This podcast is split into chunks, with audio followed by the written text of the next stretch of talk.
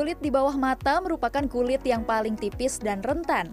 Sayangnya, hal ini justru sering terlewatkan dalam perawatan wajah.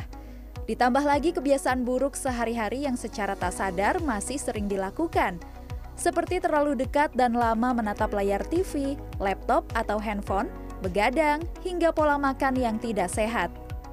Hal ini dapat menjadi pemicu munculnya berbagai jenis masalah pada kantung mata, mulai dari lingkaran hitam di sekitar mata atau mata panda, kantung mata cekung, kantung mata sembab, hingga kerutan halus yang kerap mengganggu penampilan.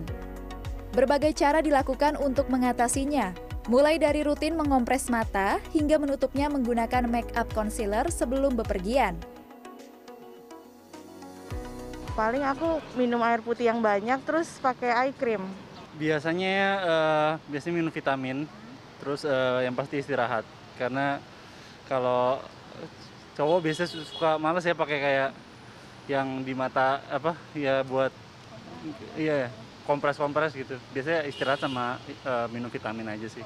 Nggak aku apa-apain sih mbak. Ya beneran. Jadi kayak aku nggak ya udah gitu. Mata-mata tapi kalau misalnya aku mungkin keluar mungkin aku taruh kayak foundation atau concealer kayak buat ditutupin. Cuma kalau untuk ini aku nggak pakai apa-apa Nadine, karyawan swasta yang semenjak pandemi selama satu setengah tahun bekerja secara daring atau WFH, mengaku sering menghabiskan waktunya di depan layar laptop seharian.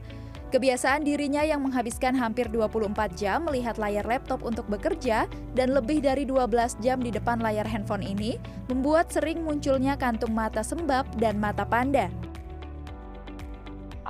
bad habit sih biasanya aku di kamar tuh nggak pernah buka jendela kan. Jadi kayak selalu ditutup atau lampunya juga dimatiin. Jadi udah ngelihat layarnya lama banget terus nggak ada cahaya lain selain dari layar itu.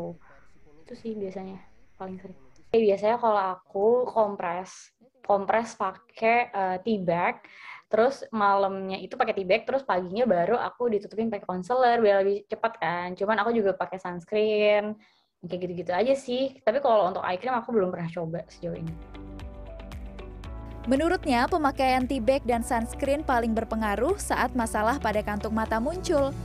Sedangkan pemakaian make up concealer meskipun tidak dapat menghilangkan namun dapat memberikan hasil instan menyamarkan mata sembab dan mata panda. Selain itu, sehari-hari Nadine membiasakan diri hanya minum air mineral saja tanpa minuman lain seperti minuman kemasan. Dokter spesialis kulit Evelyn mengatakan bahwa kulit di bawah mata merupakan kulit yang paling tipis sehingga perlu dirawat dengan baik. Ini karena pertama habit kita jelek um, nonton TV gitu ya sampai malam, overtime gitu. Terus habis itu um, kedua apa namanya uh, pola makannya juga jelek. Kalau misalnya kita makannya yang buah-buahan, sayur lebih banyak, air lebih banyak, itu otomatis membantu untuk ngedetoksnya lebih cepat juga.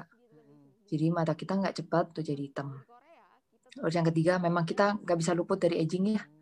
Jadi ada kalanya nanti kalau kita udah umur 30, 40-an gitu ya, itu pasti udah nih kelihatan nih, mulai kelihatan, wah mulai kelihatan nih gitu.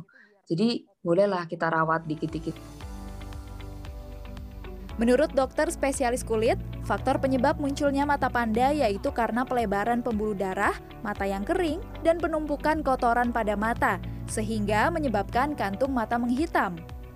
Hal ini biasanya disebabkan oleh kebiasaan menonton atau menatap layar terlalu lama atau dekat, terlalu fokus, dan jarang berkedip. Kurang bersih saat membersihkan make up mata juga dapat menyebabkan penumpukan warna make up mata yang menghitam atau disebut tattooing. Kemudian, kantong mata yang cekung biasanya disebabkan oleh dehidrasi, kurang istirahat, alergi, atau proses penuaan.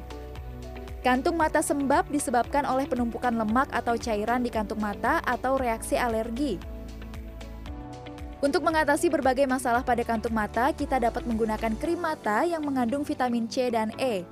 Hal ini dapat membantu mencerahkan dan melembabkan kulit di area bawah mata. Menggunakan kompres dingin pada mata bisa digunakan es batu yang dibungkus kain bersih, timun, teh kantong, sendok yang didinginkan di kulkas, atau kapas yang dicelup ke air dingin. Kita juga perlu memakai sunscreen untuk melindungi kulit dari paparan sinar matahari dan radikal bebas. Penggunaan kacamata hitam juga penting saat beraktivitas di luar ruangan untuk melindungi kulit mata.